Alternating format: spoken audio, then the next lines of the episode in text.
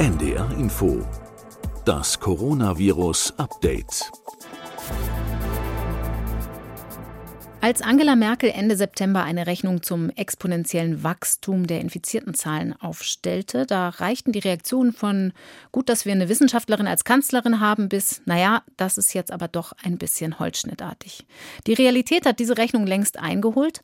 Am Wochenende wurde schon mal die aktuelle Zahl von gut 19.000 Neuinfektionen gemeldet für Deutschland. Mittlerweile ist sie wieder ein bisschen runtergegangen. Nun wissen wir aber auch, dass der einzelne Tageswert nur bedingt aussagekräftig ist und wir viel mehr auf den langfristigen Trend Trend gucken müssen. Wie sich der entwickelt, das hängt von unser aller Verhalten ab, werden Wissenschaft und Politik nicht müde zu betonen. Willkommen zu unserem 63. Update am Dienstag, dem 3. November 2020. Ich bin Corinna Hennig. Es ist Tag zwei der neu in Kraft getretenen Maßnahmen gegen die Ausbreitung des Virus der Maßnahmen, die wir nicht Lockdown nennen wollen, weil sie für viele harte Einschnitte bedeuten, aber eben doch durchlässiger sind als das, was beispielsweise in Großbritannien gerade passiert. Wir wollen uns natürlich angucken, was das alles bringen kann oder muss und was Gegenstimmen sagen. Bevor wir heute beginnen, möchte ich aber noch auf eine der vielen anderen wichtigen Informationsquellen zum Coronavirus hinweisen. Die Impfung ist ja immer wieder ein großes Thema für alle. Ganz interessant in dem Zusammenhang, im Tagesschau-Podcast Mal angenommen spielen die Kolleginnen durch, was wäre, wenn wir den Corona-Impfstoff schon hätten. Könnte dann alles wie vor der Pandemie werden? Die Frage geht im Podcast auch an eine Virologin.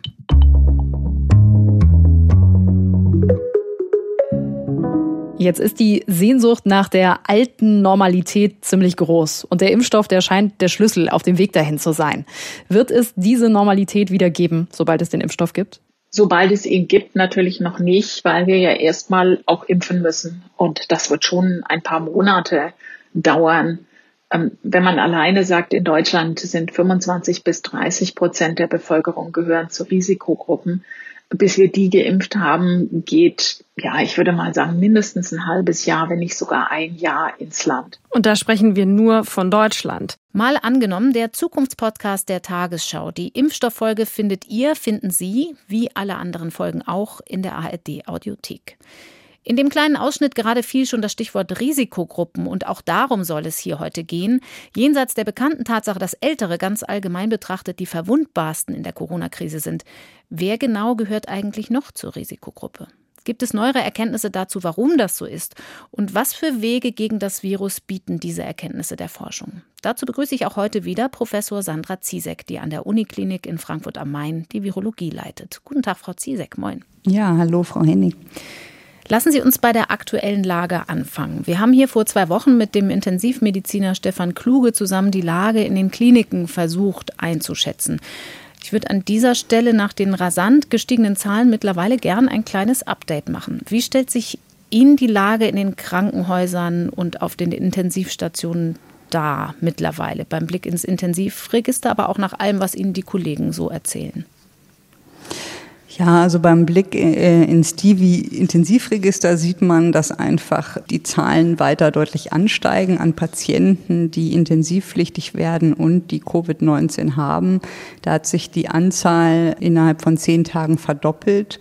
Es fing alles damit an, dass in den Großstädten seit Ende September ungefähr die Anzahl der Neuinfektionen deutlich anstiegen. Das hat sich erst auf ganz bestimmte Städte konzentriert oder, sage ich mal, Bereiche in Deutschland, zum Beispiel Rhein-Main-Region, also Frankfurt-Offenbach und Berlin.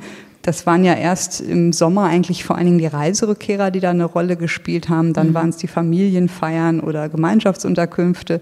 Und jetzt ist es hier so, dass es eigentlich ein sehr diffuses Geschehen ist. Also viele können ja gar nicht mehr nachvollziehen, wo sie sich angesteckt haben. Wenn man sich mal Berlin anschaut und so die letzten Wochen, wenn man auf Anfang Oktober kommt, hatten die ungefähr 200 Neuinfektionen. Jetzt sind es schon über 1000 pro Tag, also ungefähr fünfmal mehr. Mhm. Und die auf Normalstation zum Beispiel, die Zahlen, wenn man von Anfang Oktober und Ende Oktober guckt, gibt es auch einen deutlichen Anstieg der Patienten, also ungefähr um Faktor sechs bis sieben. Und auch auf Intensivstationen, da steigen die Anzahl der Patienten deutlich an. Ich habe mal geschaut, in Berlin sind aktuell 17 Prozent der Patienten auf Intensivstationen Covid-Patienten und in Frankfurt ist es eigentlich so ähnlich auch wie in Berlin dass wir in den letzten vier Wochen einen deutlichen Anstieg hatten der Infektion. Und wenn man sich mal bei uns die Testpositivrate anschaut, also jetzt nicht von ganz Frankfurt, aber von einem Abstrichpunkt, ähm, die schaue ich mir halt jede Woche an. Und da hatten wir am Anfang August eine Positivrate von 2,6 Prozent. Das sind ja, wie gesagt, meistens Menschen, die da hingehen, die Symptome haben und sich mhm. deswegen testen lassen. Und letzte Woche lag diese Zahl bei 20 Prozent, also ein fast zehnfacher Anstieg der positiven Tests. Und das ist in Berlin auch so, also ungefähr neun bis zehnfacher Anstieg an positiven Tests. Und ich denke, hier muss man genau beobachten, ob diese Zahl, dass die Positivrate immer höher wird, weiter ansteigt oder ob das auch weniger wird oder sogar wieder abnimmt. Und dann kann man nur die Gesamtsituation gut beurteilen. Mhm. Und die Auslastung in Frankfurt an stationären Betten, die ist auch ähnlich wie in Berlin, würde ich sagen. Also wir haben auch 17 Prozent Covid-Patienten auf Intensivstationen. Aber was ganz interessant ist, wenn man sich mal eine andere Stadt dazu anguckt, also auch in Hessen, das ist Marburg, die haben einen Anstieg der Zahlen in den letzten vier Wochen von erst 100, dann 100 270, dann 313, dann 728 Fälle. Also man sieht, dass es fast jede Woche zu einer Verdopplung dort kam. Mhm. Und dass trotzdem nur sechs Prozent der Patienten auf Intensiv-Covid-Patienten sind, was ich darauf schließe, dass Marburg einfach zu ungefähr zwei Wochen hinter Frankfurt und Berlin sind mit ihrem Verlauf. Und ich fürchte, dass die auch in zwei Wochen ungefähr dastehen werden, wo Frankfurt und Berlin heute sind mit den Anzahl der Covid-Patienten auf Intensivstationen. Diese positiven Quote, die Sie angesprochen haben, ist ja auch tatsächlich immer ein Punkt, der ganz wichtig ist und wichtiger wird, weil kritische Stimmen immer wieder sagen, das muss man mehr in den Blick nehmen, um überhaupt festzustellen, liegt es an der Zahl der gesteigerten Tests oder nicht. Wobei die Gesundheitsämter eben, das haben Sie angesprochen, ja jetzt gerade sowieso in Schwierigkeiten kommen, nachzutesten.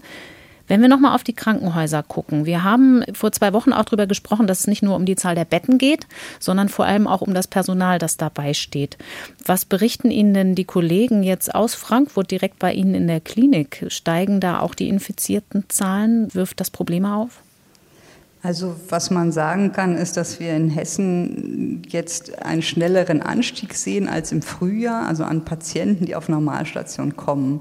Und das ist sicherlich nicht nur in Hessen so, sondern in anderen Teilen in Deutschland auch. Und ein Unterschied ist auch, dass wir im Frühjahr vor allen Dingen intensivpflichtige Patienten hatten und auf Normalstation kaum Patienten. Das ist jetzt anders. Wir haben deutlich mehr auf Normalstationen und das macht es halt erforderlich, dass sie anfangen, ein Krankenhaus umzustrukturieren. Das mhm. heißt, Stationen werden umgewidmet von weiß ich nicht, einer chirurgischen Station in eine Covid-Station zum Beispiel. Und mein Mann ist ja selber Chirurg und auch übrigens Intensivmediziner, also hat eine spezielle Ausbildung und Prüfung gemacht für Intensivmedizin. Und dem haben sie jetzt die halbe Station umgewidmet oder, ja, um es mal negativ zu sagen, weggenommen.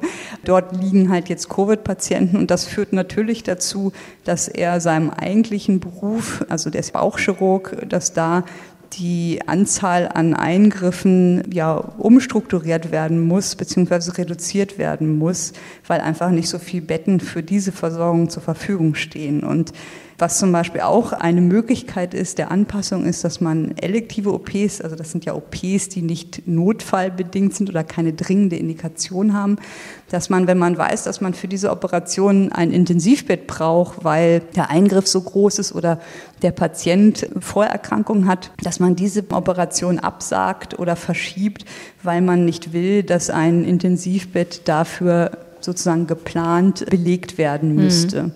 Und es ist so, dass natürlich das Personal auch im Herbst und im Winter häufiger erkrankt. Natürlich gibt es auch mehr jetzt bei Krankenhauspersonal oder überhaupt auch bei Personal, auch bei Niedergelassenen mehr Fälle, die dazu führen, dass man nicht voll leistungsfähig ist. Das hat sich eigentlich zu unserem Gespräch mit Herrn Kluge nicht wirklich geändert oder mhm. entspannt. Und da höre ich dann auf die Kritik, ja, aber man hätte doch im Sommer damit rechnen müssen und das vorbereiten können und mehr Leute einstellen können. Das ist natürlich gar nicht möglich, weil diese Leute in der Regel eine langjährige Ausbildung haben und sehr spezialisiert sind und da gibt es gar nicht so viele Leute, die, sage ich mal, jetzt auf einen neuen Job warten und arbeitslos sind, sondern die müssen einfach langfristig ausgebildet werden und es müssen langfristig mehr Stellen ja dafür zur Verfügung gestellt werden, beziehungsweise sich mehr junge Leute für diesen Beruf interessieren. Mhm. Sind denn diese Patienten, die auf den Normalstationen jetzt verstärkt liegen, sind das Patienten, von denen man damit rechnen muss, dass die einige von denen dann noch auf die Intensivstation wandern, wenn der Verlauf schwerer wird? Ja, das auf jeden Fall. Also das gibt natürlich Risikogruppen, dass man davon ausgehen kann, dass einige von denen intensivpflichtig werden aufgrund von Vor- oder Begleiterkrankungen. Aber manchmal wissen wir das auch gar nicht. Also das hört man immer wieder auch von den Kollegen, der Infektiologie, dass zum Teil völlig unerwartet und überraschend kommt, dass ein Patient sich akut verschlechtert mhm. und das eben nicht genau geplant werden kann. Also man hat gewisse Prozentzahlen, mit denen man rechnen muss, aber ob das jetzt der ein oder andere Patient ist, also das individuell kann man das Risiko, sage ich mal, nicht genau festlegen, aber natürlich sind das auch Leute, die in ein oder zwei Wochen einige von denen intensivpflichtig werden können. Und hm, was man sagen muss, um mal was Gutes zu sagen, eine gute Nachricht ist, dass in den Kliniken mittlerweile genug Schutzkleidung vorhanden ist. Das war ja im März, April ein Riesenproblem, mhm. dass wir keine Masken, Handschuhe, weiß ich nicht, äh, Kittel hatten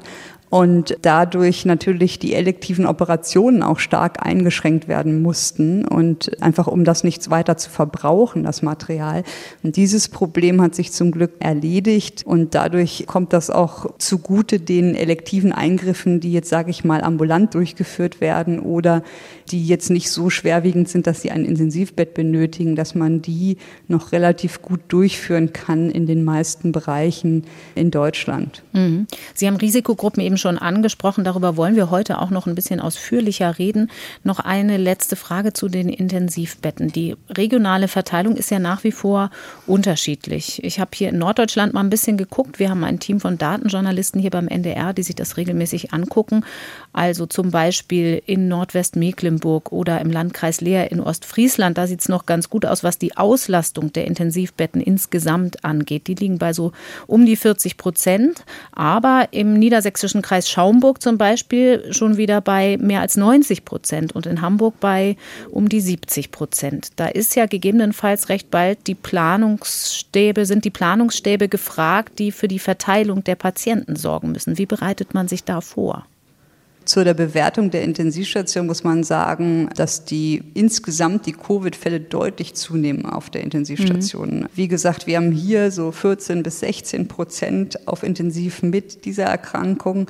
Und das wird auch in den nächsten Wochen noch weiter steigen. Das können wir jetzt schon abschätzen anhand der Infektionszahlen. Und wenn man mal schaut, in dem Intensivregister gibt es einzelne Regionen in Deutschland, zum Beispiel in Mainz-Bingen oder in Kitzingen, die haben jetzt schon über 40 Prozent Covid-Fälle auf der Intensivstation. Das ist natürlich für so einen Bereich eine große Belastung. Und wie Sie sagen, es ist ein Problem, dass die Last und die Arbeit dadurch so ungleich verteilt ist über Deutschland. Und das ist genau das, was jedes einzelne Bundesland und natürlich große Bezirke für sich selber äh, versuchen zu optimieren. Und als Beispiel kann ich ja hier mal Hessen vorstellen. Also wir haben schon seit Ende März einen Planungsstab, der die medizinische Versorgung in Hessen einfach regelt für die Behandlung dieser Patienten.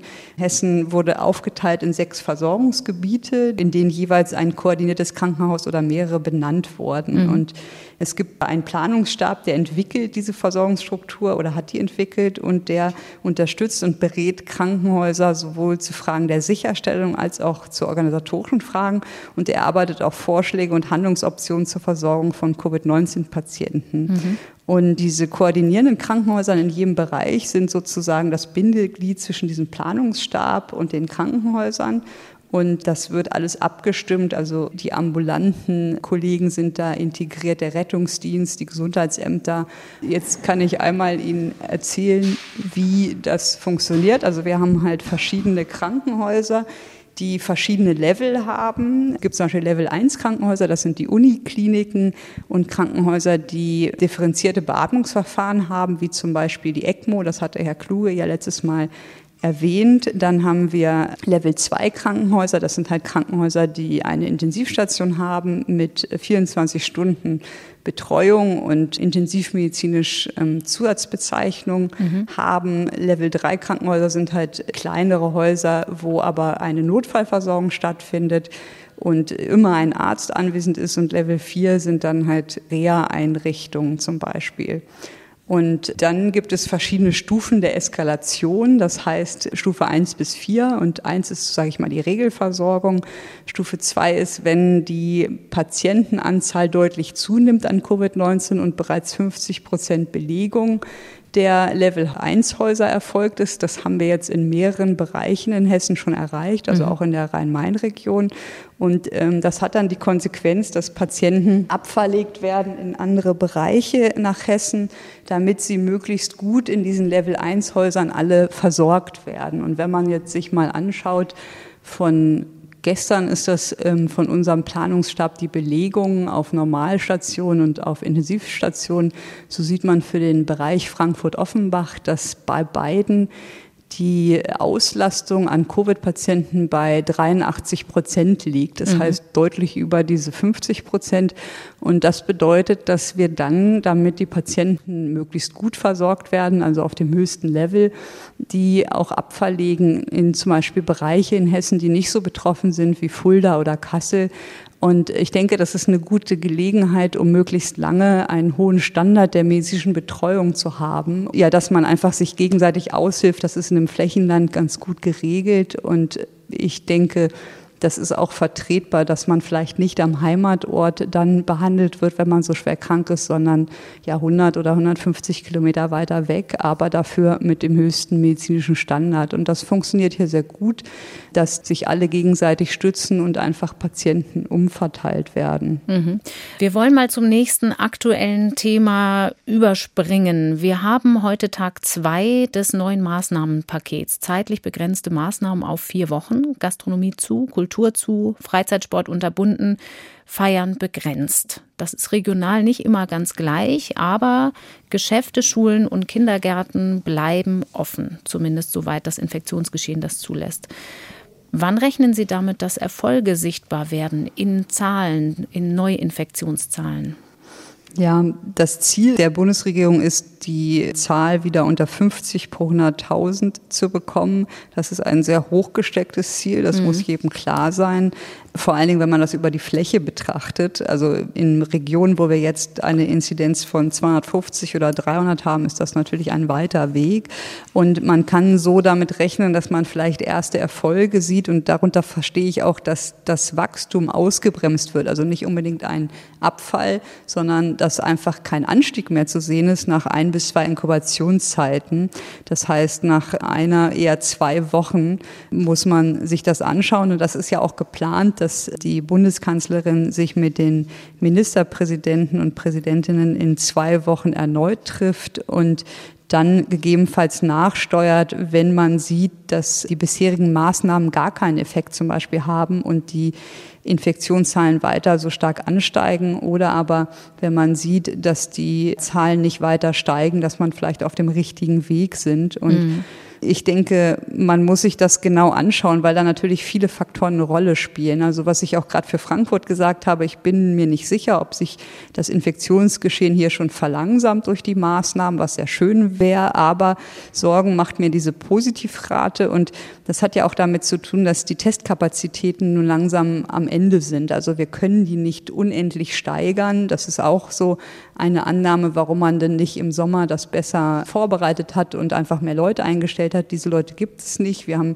Engpässe im Plastikmaterial wieder bei den PCRs. Also ja, dass es einfach die Platten und die Spitzen nicht gibt und die Hersteller gar nicht hinterherkommen mit der Produktion, weil einfach der Bedarf weltweit so hoch ist. Wir sind ja nicht die Einzigen, sondern das ist eine weltweite Pandemie und ein weltweites Problem und die Firmen versuchen halt möglichst gerecht und gleichmäßig das Material, was sie herstellen, auch zu verteilen und nicht mhm. bestimmte Länder zu bevorzugen. Und deshalb haben wir da immer wieder Engpässe. Und natürlich auch sind unsere Angestellten alle überlastet und können nicht mehr arbeiten, als sie eh schon tun. Also die arbeiten eh schon alle seit Anfang Februar wahrscheinlich viel mehr, als sie jemals vorher an Belastung hatten, an Stunden. Ich denke, man muss dann einfach schauen, wie in zwei Wochen das geschehen ist. Gibt es einen weiteren Anstieg, konnte das ausgebremst werden und muss dann auch gegebenenfalls nachsteuern. Also das bedeutet, wenn die Zahlen wirklich weiter steigen sollten, wovon ich hoffentlich nicht ausgehe, dass man dann doch vielleicht noch nachsteuert und mehr Homeoffice fordert oder fördert, was ja auch die WHO vorschlägt, oder dass man vielleicht die Oberstufenschüler noch Konzepte verfeinert, dass es dort bei den älteren Schülern mehr Homeschooling gibt oder feste Klassen. Mhm. Also das ist ja immer noch nicht komplett umgesetzt. Einige machen das, viele nicht, dass es im Oberstufensystem doch Kurse gibt und nicht feste Gruppen. Das sind so Sachen, die man sicherlich noch nachsteuern könnte. Ist aber nur meine persönliche Meinung. Ich weiß nicht, was dann genau die Herren und Damen der Politik äh, vorschlagen würden. Mhm. Stichwort Schulen. Es gilt mittlerweile ja als wissenschaftlicher Konsens, dass Kinder und insbesondere ältere Kinder und Jugendliche zumindest auch Teilnehmer der Pandemie sind, dass man die da nicht einfach raushalten kann aus dem Ansteckungsgeschehen rechnerisch, virologisch gesehen. Mehr als 150 Schulen, das hat eine Recherche der Welt am Sonntag ergeben, waren zuletzt wegen Corona-Fällen aber vorübergehend geschlossen. Und dann gibt es auch noch Forscher am Helmholtz-Zentrum in München, die mit so zweigleisigen Antikörpertestungen kürzlich zu dem Ergebnis gekommen sind, dass in Bayern unbemerkt womöglich sechsmal mehr Kinder infiziert waren als angenommen. Sind Sie zuversichtlich, dass es gelingt, die Schulen über den Winter offen zu halten oder ist das eine allerletzte Option trotz allem? Also für mich persönlich ist das die letzte Option. Ich finde, da gibt es noch viele Maßnahmen dazwischen, bevor man die Schulen schließen sollte, weil das einfach extrem wichtig ist für die Gesellschaft, aber auch vor allen Dingen für die Kinder, dass die Schulen nicht schließen. Und ich denke, da gibt es noch weitere Einschränkungen für uns Erwachsene, die einfach vorher erfolgen sollten. Mhm. Es ist richtig, was Sie sagen. Gerade ältere Kinder spielen natürlich eine Rolle und sind nicht zu vernachlässigen in dem Infektionsgeschehen. Aber ich denke, trotzdem muss man immer abwägen. Und wie ich schon gesagt habe, ich denke, es gibt noch andere Möglichkeiten, da die Schulformen und den Betrieb der Schulen zu optimieren, bevor man darüber nachdenkt, die komplett zu schließen. Und wenn man gerade mal in die europäischen Länder um uns rumguckt, so versuchen die ja eigentlich alle, die Schulen offen zu halten, weil alle mittlerweile das so sehen, dass Kinder einfach ein geringeres Risiko haben für schwere Verläufe und dass Schulen einfach so wichtig sind für die Entwicklung unserer Kinder, dass man die nicht mehr leichtfertig, sage ich mal, schließen möchte. Und zu der Studie aus Bayern, die habe ich natürlich auch gesehen, das sind ja Antikörperuntersuchungen mhm. und das ist schwer zu beurteilen, weil natürlich jetzt fehlt der Vergleich zu Erwachsenen. Also wie viel genau haben wir denn bei den Erwachsenen übersehen an Infektionen? Mhm. Sind das auch sechsmal so viel oder vielleicht zehnmal oder sogar zwölfmal so viele? Also diese Information fehlt, um das wirklich sicher einzuordnen. Und es ist sicherlich richtig, dass wir gerade im Frühjahr weniger getestet haben, generell, aber auch natürlich gerade bei den asymptomatischen. Und Kinder sind ja oft asymptomatisch. Deswegen ist das jetzt nicht ganz überraschend, dass damals gerade in Bayern, was ja sehr betroffen war und wo es viele Infektionen gab, deutlich mehr Kinder infiziert waren. Was man auf jeden Fall sieht bei den Schulen ist, dass die Anzahl der Infektionen korreliert mit der Anzahl der Infektionen in der Normalbevölkerung. Das heißt, auch hier ist das Ziel, die Infektion an sich zu reduzieren, damit man einfach auch weniger Fälle in der Schule hat und die Schulen und auch die Kitas offen lassen kann. Mhm. Um uns herum in Europa, das haben wir ja auch schon öfter besprochen, sieht das Infektionsgeschehen größtenteils ja deutlich schlimmer aus. Die Schweiz, habe ich gelesen, ist in Bezug auf die positiven Testrate mit am schwersten betroffen. Und in anderen Ländern sind die Maßnahmen, die verhängt wurden oder verhängt werden sollen, mittlerweile auch teilweise drastischer als bei uns. Also Kultur und Freizeit ist in mehreren europäischen Ländern runtergefahren. Viele Regionen haben aber auch eine nächtliche Ausgangssperre verhängt. Zum Beispiel in Österreich ist das so. In Italien plant man eine Personenobergrenze für öffentliche Transportmittel und in Belgien müssen auch die meisten Geschäfte wieder schließen. Großbritannien hat einen weitgehenden Lockdown verkündet. Gibt es Länder, von denen wir uns aktuell was abgucken können, Ihrer Meinung nach? Oder sind die uns eben einfach voraus und mussten so hart eingreifen? Ja, ich glaube, wenn man mal so ein bisschen aus Deutschland rausblickt in unsere Nachbarländer, da sieht man, wie gut es uns eigentlich noch geht. Also das muss einem auch bewusst sein, wenn man hier in Deutschland ist und auch ich mit meinen Zahlen hier in Frankfurt von 200 bis 250 pro 100.000 merke ja schon eine deutliche Belastung des Krankenhaussystems mhm. und der Versorgung. Und wenn man dann aber mal in die Schweiz oder nach Belgien guckt, das ist ja alles noch viel extremer. Also die sind uns deutlich zeitlich voraus, sage ich mal, ähm, und haben relativ spät erst eingegriffen. Also in Belgien hat ja die meisten Infektionen in der EU gemessen an der Einwohnerzahl. Die haben über 20.000 Infektionen pro Tag, haben aber nur 11,5 Millionen Einwohner. Das heißt, das entspräche in Deutschland einer Zahl von 140.000 Fällen. Also mhm. viel, viel höher als das, was wir jetzt haben. Und die haben eine Inzidenz von 1500 pro 100.000, haben laut dem, was ich gefunden habe, 25 Prozent positive Tests. Das ist jetzt gar nicht so weit weg von uns in mhm. Frankfurt, aber die Situation ist da natürlich noch mal eine andere. Und das sagen ja auch immer wieder die Wissenschaftler. Umso später man einschreitet, umso äh, mehr muss man tun und umso länger muss man es tun. Und die Belgier sind relativ spät eingeschritten. Die Krankenhäuser dort schlagen Alarm und meinen, dass sie das höchstens noch ungefähr zehn Tage schaffen und dann das Gesundheitssystem ja wahrscheinlich vom Zusammenbruch steht und man ins europäische Ausland die Patienten überweisen muss. Und ich habe mal geschaut, was die für Maßnahmen haben. Und die haben zum Beispiel, was mich gewundert hat, immer noch Indoor-Spielplätze geöffnet mhm. und bei offiziellen Veranstaltungen dürfen in Innenräumen noch 40 Personen und bei größeren Innenräumen noch 200 Personen zusammenkommen, im Freien sogar 400. Das ist natürlich sehr viel, wenn Sie 1500 pro 100.000 Einwohner Inzidenz haben.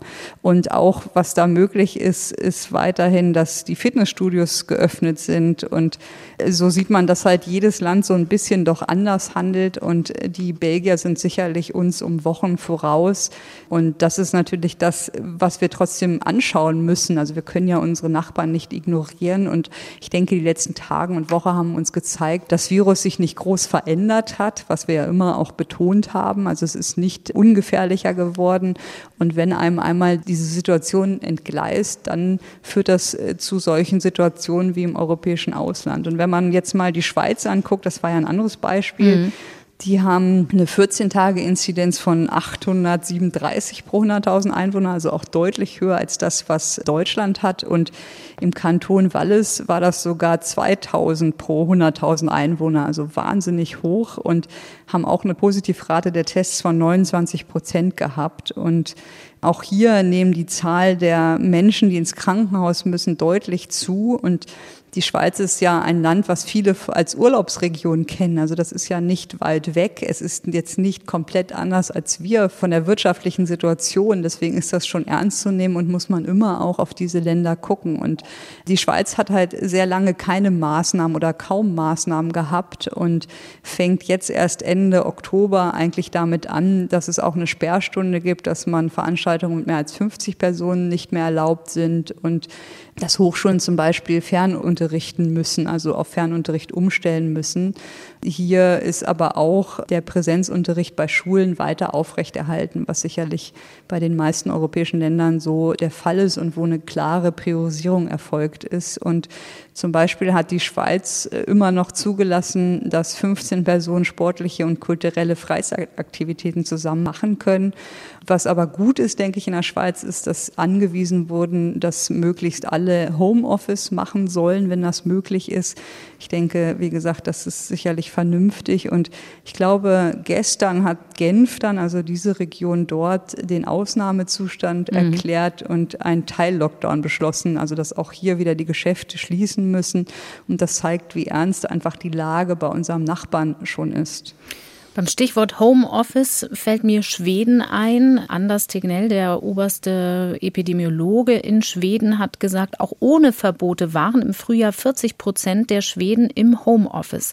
Das Land stand ja immer wieder im Fokus, weil die Todesrate gerade unter den alten Menschen dort so extrem hoch war. Viel, viel höher als in Deutschland. Mittlerweile ist das ein bisschen anders geworden. Schweden haben viele assoziiert eine Zeit lang mit einer Herdenimmunitätsstrategie, also dem Virus seinen Lauf zu lassen. Wird Schweden missverstanden oft? Immer noch?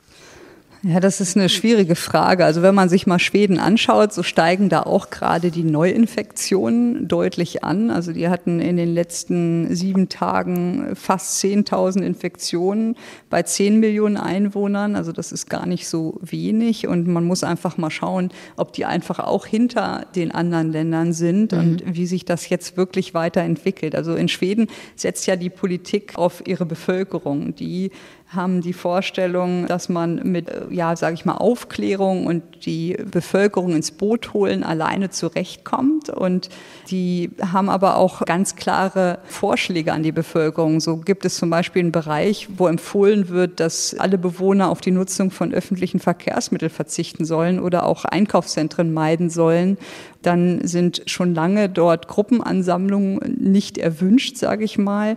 Und äh, die empfehlen auch, dass lediglich Einkäufe oder Arztbesuche oder Sport äh, für jüngere Kinder genehmigt ist. Und mhm. also es ist nicht so, dass die gar keine Regeln haben.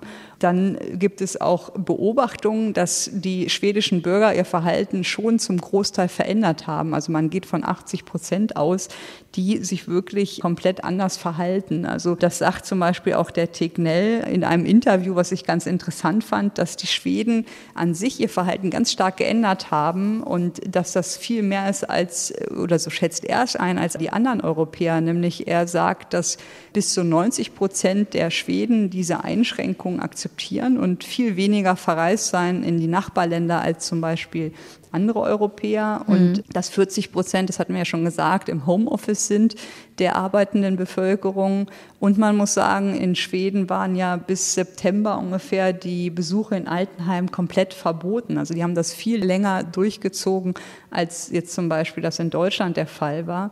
Und sie haben, was auch ein großer Unterschied ist, seit früher keine Veranstaltungen über 50 Menschen mhm. durchführen lassen. Und mir ist noch ein Unterschied aufgefallen, nämlich, dass die ältere Schüler ab 16 dort Homeschooling haben. Und das sind natürlich alles Maßnahmen, wenn man mal überlegt, wie sich das Virus überträgt und was wir als Risiko sehen, nämlich größere Veranstaltungen.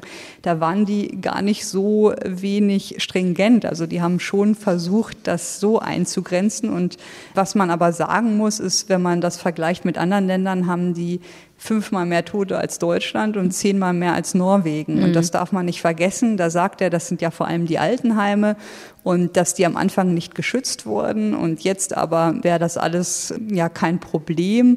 Man könnte die gut schützen und ich denke, ja, die, die Abrechnung kommt zum Schluss, um es mal so zu sagen, ob das wirklich jetzt, wo die Zahlen in Schweden wieder ansteigen, denen gelingt, diese Infektionen komplett aus den Altenheimen rauszuhalten mhm. und dass sie nicht in die ältere Bevölkerung übertreten, das weiß einfach keiner wirklich. Und andere Bereiche, andere Länder zeigen uns, wie schwierig das ist, bis ist praktisch unmöglich und deshalb ist das im Moment noch viel zu früh zu beurteilen, ob das ein vernünftiger Weg ist. Auf jeden Fall, denke ich mal, kann man nicht eins zu eins von den Ländern vergleichen, weil jedes Land da auch andere Agreements hat, sage ich mal, und andere Wertevorstellungen hat, die darf man einfach nicht vergessen. Also auch England zum Beispiel ist so ein Beispiel, wie lange jemand behandelt wird, in welchem Alter er noch Maximaltherapie kriegt. Und das gibt es in Deutschland in der Form nicht. Und ich denke, deswegen kann man das nicht immer eins zu eins übertragen auf Deutschland. Das Interview, das Sie angesprochen haben mit Anders Tegnell in der Zeit, äh, da geht es aber auch um eine klare Aussage zur Strategie, weil Herdenimmunität, sagte ich ja schon immer, mit Schweden assoziiert wurde. Er sagt, Herdenimmunität anzustreben ist weder ethisch noch sonst wie vertretbar. Da gibt es also eine ganz klare Linie. Aber trotz der Entwicklung flammt die Debatte um Herdenimmunität ja auch hier zumindest in so einer abgeleiteten Variante, würde ich es mal nennen, immer wieder auf mit dem ganz allgemeinen Tenor, wir sollten insgesamt mehr locker lassen und nicht so sehr auf die Gesamtzahl der Infizierten gucken. Zu dem Begriff gehört ja zum einen die Frage der Herde, also wie viel Prozent der Bevölkerung müssten denn durchseucht werden, kein schönes Wort, aber so ist es nun mal, wenn man nee, die Pandemie ist, ausbremsen ja. will. Gibt es da Erkenntnisse, neue Erkenntnisse zu so einem Grenzwert überhaupt? 60 bis 70 Prozent hatten wir im Frühjahr gelernt. Genau, das hat sich auch nicht geändert. Man geht immer noch von 60 bis 70 Prozent aus. Und Herdenimmunität an sich bezeichnet ja eine indirekte Form des Schutzes vor einer ja, ansteckenden Erkrankung dadurch, dass ein hoher Prozentsatz, nämlich diese 60 bis 70 Prozent in einer Population bereits immun sind. Und mhm. das kann geschehen durch Infektion oder durch eine Impfung. Eigentlich gehen die Fachleute davon aus, dass wir das bei dieser Erkrankung nur durch eine Impfung erreichen können. Und wenn man mal zurückblickt, auch wieder aufs Frühjahr, dann war ja Boris Johnson einer, der für Großbritannien anfänglich dafür war für eine ja, Durchseuchung. Er hat sich aber dann auch relativ schnell davon abbringen lassen, nachdem er ja sich von der Wissenschaft hat beraten lassen. Mhm. Und auch die WHO spricht sich ja ganz klar dagegen aus. Und das liegt so ein bisschen auch daran, dass wir einfach viel zu wenig über die Immunität wissen. Und vielleicht kann man in dem Zusammenhang einmal noch erwähnen, dass die Columbia University in den USA, die hat am 21. Oktober veröffentlicht einen Bericht, dass in den USA haben die errechnet, dass zwischen 130.000 und 210.000 Todesfälle vermeidbar gewesen wären, haben das verglichen mit sechs anderen Ländern, die auch ein höheres Einkommen hatten, unter anderem auch mit Deutschland, Australien, Kanada, Frankreich und ich glaube Japan. Und mhm. wenn man das jetzt mal mit unserem Land Deutschland vergleicht, sind ja im Vergleich die Amerikaner vielleicht etwas mehr übergewichtig, was ein Risikofaktor ist, aber die Deutschen sind im Schnitt sogar älter als die Amerikaner, so dass man das vielleicht ganz gut vergleichen kann. Trotzdem sind die Todeszahlen in den USA deutlich höher als in Deutschland und die sagen, dass das liegt an eigentlich drei Punkten, also am Missmanagement der Politik. Das eine ist, dass es keine Strategie für Testung und Kontaktnachverfolgung gab, mhm. dass es sehr wenig Testkapazitäten am Anfang gab, also dass sich das Virus unerkannt verbreiten konnte in der Bevölkerung und das spricht ja auch wieder dagegen diese Herdenimmunität. Also wir müssen die Kontrolle behalten über die Infektionen und deren Verlauf, um die Todesfälle niedrig zu halten.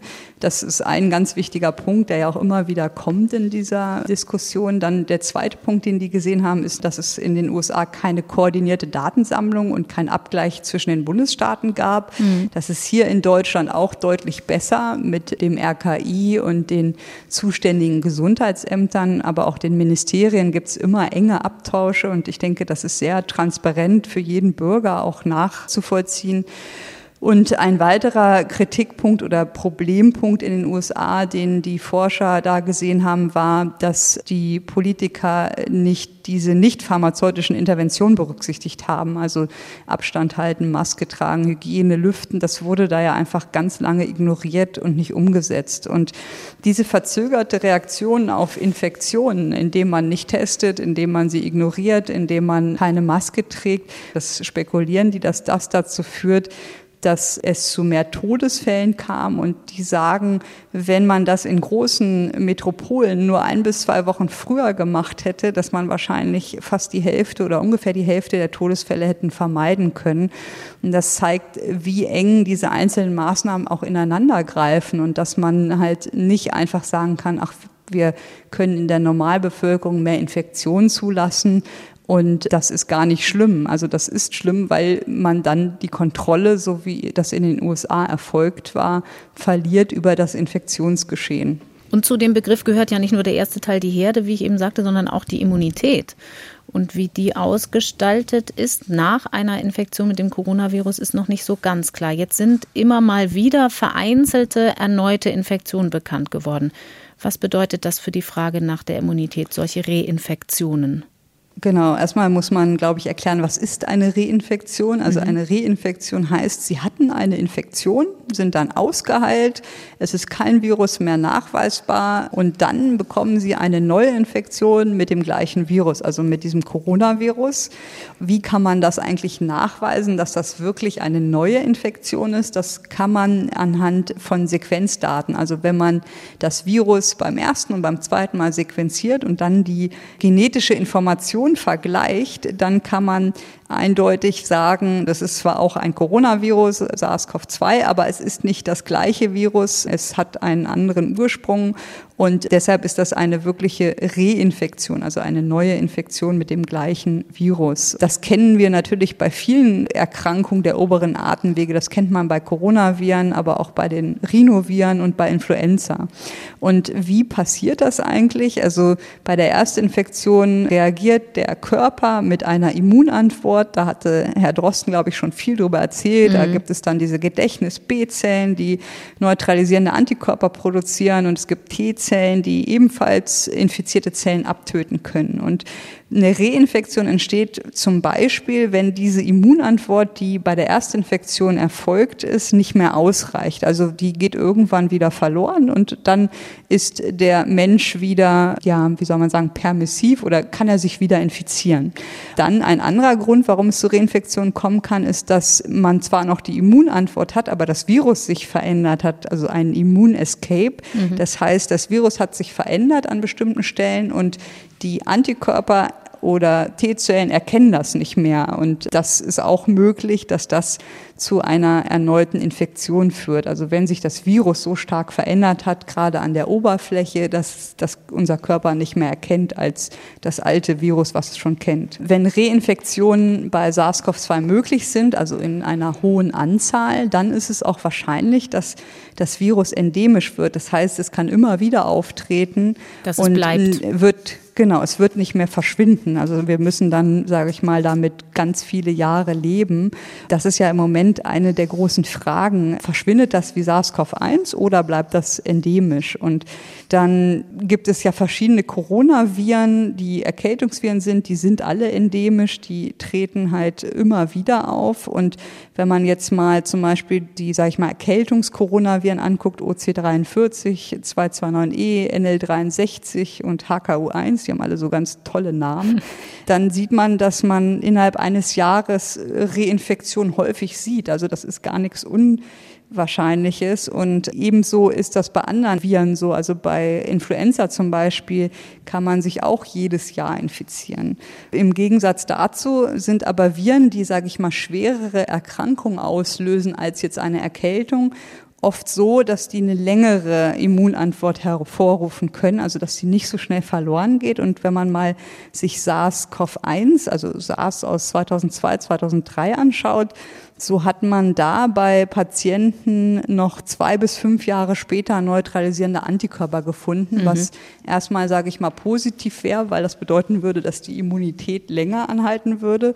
Ist nur schwierig bei SARS zu beurteilen, weil wir ja alle wissen, dass diese Pandemie mit SARS-1 sich ja selbst limitiert hat und nach ein bis zwei Jahren völlig verschwunden war und deshalb man äh, wirklich nicht sagen kann, ob es eine Immunität in den Menschen gab, weil es einfach das Virus nicht mehr gab. Und deswegen ist das ja einfach, sage ich mal, nicht mit hundertprozentiger Sicherheit zu sagen, ob sich jetzt SARS-CoV-2 eher so verhält wie die Coronaviren, die zu Erkältungskrankheiten führen oder wie SARS-CoV-1. Mhm. Und was Sie ja schon sagten, so richtig viel wissen wir da einfach noch nicht. Da gibt es noch große Lücken. Was wir sehen, ist, dass die meisten schon Antikörper, also spezifische Antikörper bilden einige aber auch nicht. Und es ist immer noch unklar, ob Antikörper ja, nach einer Impfung ausreichen, um einen langfristig wirksamen Schutz zu bieten. Also das wissen wir ja einfach noch nicht. Die Studien dazu laufen ja noch. Was wir aber wissen, ist, dass es Einzelfälle gibt, die gut dokumentiert sind, dass eine Reinfektion, also ausgeheilt und dann neue Infektion wirklich möglich ist. Es sind in der Literatur genau fünf Fälle, die dieses, sage ich mal, gut dokumentiert sind. Das heißt, dass das sequenziert wurde, das erste Virus, das zweite Virus. Und das sind, wie gesagt, fünf Fälle von über 40 Millionen Infektionen. Und das ist natürlich eine Zahl, die ganz, ganz gering ist. Und deshalb fehlen uns da einfach noch die Erfahrung, wie häufig das wirklich ist. Es ist möglich, das sicherlich, aber welche Rolle es spielt, wissen wir noch nicht. Ich denke, was auch ganz entscheidend ist für die Dauer der Immunität, aber auch für den weiteren Verlauf, ist, wie ähm, verlaufen eigentlich diese Reinfektionen. Ne? Es gibt ja bei anderen Virusinfektionen, zum Beispiel bei Influenza, wissen wir, dass eine Reinfektion, also eine zweite Infektion, häufig wenig schwere Symptome hat, mhm. während man bei diesen endemischen Coronaviren hat man bisher keinen Zusammenhang feststellen können zwischen Reinfektion und der Schweregrad der Symptome. Das heißt, es gibt Leute, die haben bei der zweiten Infektion mildere Verläufe, es gibt aber auch Leute, die haben schwerere Verläufe. Mhm. Nun geht es bei der Frage, wie gut wir Risikogruppen durch gemeinsame Immunität mitschützen, ja aber auch darum, nicht nur wie ein Krankheitsverlauf möglicherweise ist bei einer Reinfektion, sondern vor allem, ob ich es überhaupt bemerke und ob ich das Virus noch weitergeben kann. Es gibt weiter Stimmen, die sich gegen den aktuellen Kurs zur Pandemiebekämpfung kritisch positionieren, die also sagen, mehr locker lassen und bessere Strategien zum Schutz der Risikogruppen entwickeln. Konkret meine ich jetzt eine Initiative um den Präsidenten der Kassenärztlichen Bundesvereinigung mit Unterstützung zweier Virologen. Das ist in manchen Schlagzeilen so mit dem Tenor Ärzte gegen Wissenschaftler zugespitzt worden, weil da auch ärztliche Verbände unterschrieben haben. Einige haben sich aber wieder jetzt ein bisschen distanziert von dem Papier. Danach fragen auch Hörer und Hörerinnen, wie man das einzuordnen hat. Frau Ziesek, Sie sind Wissenschaftlerin und Ärztin. Ist ein solcher Weg eigentlich grundsätzlich denkbar? Also mehr Freiheiten für alle und besserer Schutz für die besonders Gefährdeten. Haben wir da noch nicht alle Möglichkeiten ausgereizt? Also um erstmal so generell was zu diesem Papier zu sagen, ich fand das wirklich vom Timing total unangemessen, an diesem Tag damit rauszukommen und in die Öffentlichkeit zu gehen. Einige haben ja dann berichtet, dass das schon mehrere Wochen alt war, dieses Papier. Und ich erwarte dann einfach, wenn man sowas rausbringt, dass man sich auf den aktuellen Stand der Wissenschaft und der Lage einfach wirklich bezieht. Und ich glaube, die Kollegen haben da den Ernst der Lage überhaupt nicht erkannt oder verstanden. Und das hatte so viel Spaltungspotenzial auch in der Bevölkerung. Und man muss ja wirklich, wenn man jetzt sagt, okay, ich bin in Deutschland in einem Bereich, der nicht schwer betroffen ist, dann muss man halt Kollegen anrufen in Bereichen, wo die Zahl der Infektionen höher ist, also zum Beispiel in Berlin. Mhm. Oder man sollte ins europäische Ausland schauen und da kann man das ja nicht einfach ignorieren, was dort passiert. Und für mich war das einfach sehr weit weg von der Realität in diesem Punkt. Und um da mal ein konkretes Beispiel zu nennen, ich, also nicht alles, was da drin steht, ist ja komplett falsch oder schlecht. Aber wenn Sie jetzt ein Patient sind oder einen Patienten haben, der kommt mit einem hohen Blutdruck von, weiß ich nicht, 200 zu 100 Millimeter Hg in die Notaufnahme oder zu seinem Hausarzt. Und dann kriegt er die Antwort, also du musst deine Ernährung umstellen und du musst mehr Sport machen und eigentlich musst du auch Gewicht reduzieren. Dann hilft das dem in dem Moment ja nicht, weil der hat einen hohen Blutdruck und Kopfschmerzen und vielleicht schon Herzbeschwerden oder einen Druck auf der Brust, der braucht sofort eine Behandlung. Oder mhm. ein Patient kommt in die Notaufnahme mit Luftnot, weil er eine chronische Bronchitis hat. Und der Arzt sagt ihm dann, ja, also du musst halt aufhören zu rauchen. Ja, das ist ja einfach keine Akutbehandlung und das ist komplett untergegangen. Natürlich brauchen wir auch langfristige Strategien und müssen uns Gedanken machen und wir sind für jeden dankbar, der da mitdenkt, denke ich, und die Politik sowieso. Jeder, der gute Gedanken hat, sollte man diskutieren. Aber man muss ja erkennen an der Lage im Moment, dass es einfach gar keine andere Wahl gibt, als jetzt zu handeln. Und mhm. natürlich arbeiten alle parallel. Es ist ja nicht so, dass sich die Leute, die sich jetzt um akute Fälle kümmern, nicht sich auch Gedanken machen, wie es dann in vier Wochen weitergeht oder in einem halben Jahr. Das fand ich nur einfach auch dann, sich zu nennen als gemeinsames Papier von Wissenschaft und Ärzteschaft. Mhm. Das ist einfach schwierig, weil ich das auch nicht erkenne, weil eigentlich die Wissenschaft sich ja komplett gebündelt von den sechs großen Organisationen komplett anders verhalten hat und andere Empfehlungen abgegeben hat. Und in dem Papier waren die Kollegen ja gegen ein breites Herunterfahren des Alltagslebens und für größere Bemühungen um Akzeptanz. Das ist ja so ein bisschen das, was Schweden vorschlägt. Mhm. Und ich denke, dass das nicht so einfach ist. Also im Gegenteil, ich merke ja auch die Stimmung im Krankenhaus oder bei Freunden und ich mache mir da schon Sorgen drum, dass die Leute auch in den Krankenhäusern nicht mehr so euphorisch sind oder so motiviert sind, wie das im Frühjahr der Fall war. Da gab es ein starkes Gemeinschaftsgefühl und ein klares Ziel und man merkt halt auch, dass hier die Leute müde sind und erschöpft sind und dass die irgendwie eine Motivation brauchen und dass dann sowas sich anzuhören, auch von vielen Leuten zu sagen, ach so schlimm ist es doch nicht oder pff, dann gibt's halt mehr Patienten, das ist sehr deprimierend für diese Leute in den Krankenhäusern und ich glaube, das wird völlig unterschätzt, dass die einfach auch überlastet sind und das für die wirklich wie so ein Schlag vor den Kopf ist, sich das anzuhören. Und da muss man einfach auch natürlich mit Leuten reden, die dann wirklich äh, in der primären Patientenversorgung sind. Das mhm. sind halt äh, natürlich die ärztlichen Kolleginnen und Kollegen, aber auch das Pflegepersonal. Mhm. Und mit denen, mit denen ich gesprochen habe, war dieses Papier wirklich wie ein Schlag vor den Kopf. Und das tut mir einfach wahnsinnig leid, weil es einfach völlig schlecht getimt war, in einer Situation, wo man sich wünscht, dass alle zusammenhalten, an einen Schrank ziehen und gemeinsam das Virus bekämpfen, sich dann auch noch so zu spalten und zu sagen, also ihr übertreibt ja alle und ist ja alles nicht so schlimm, also ungefähr. Das war ja so der Tonus. Und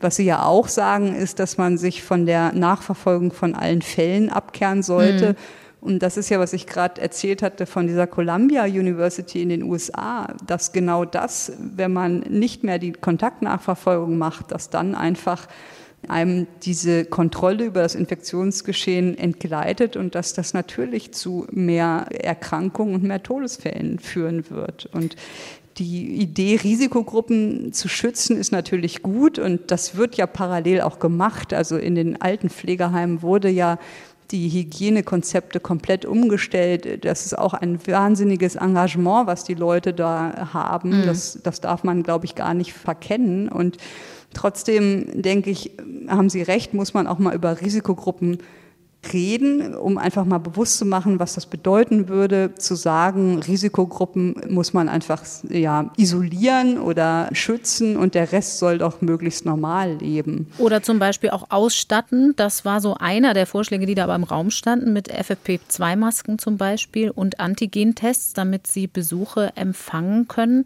Das wäre ja aber eine große logistische Aufgabe, weil Glücklicherweise muss man ja sagen, nicht alle, die einem erhöhten Krankheitsrisiko ausgesetzt sind und auch nicht alle Älteren leben im Pflegeheim. Wenn wir da mal konkret werden, wie viele Menschen in Deutschland kann man überhaupt zur Risikogruppe zählen?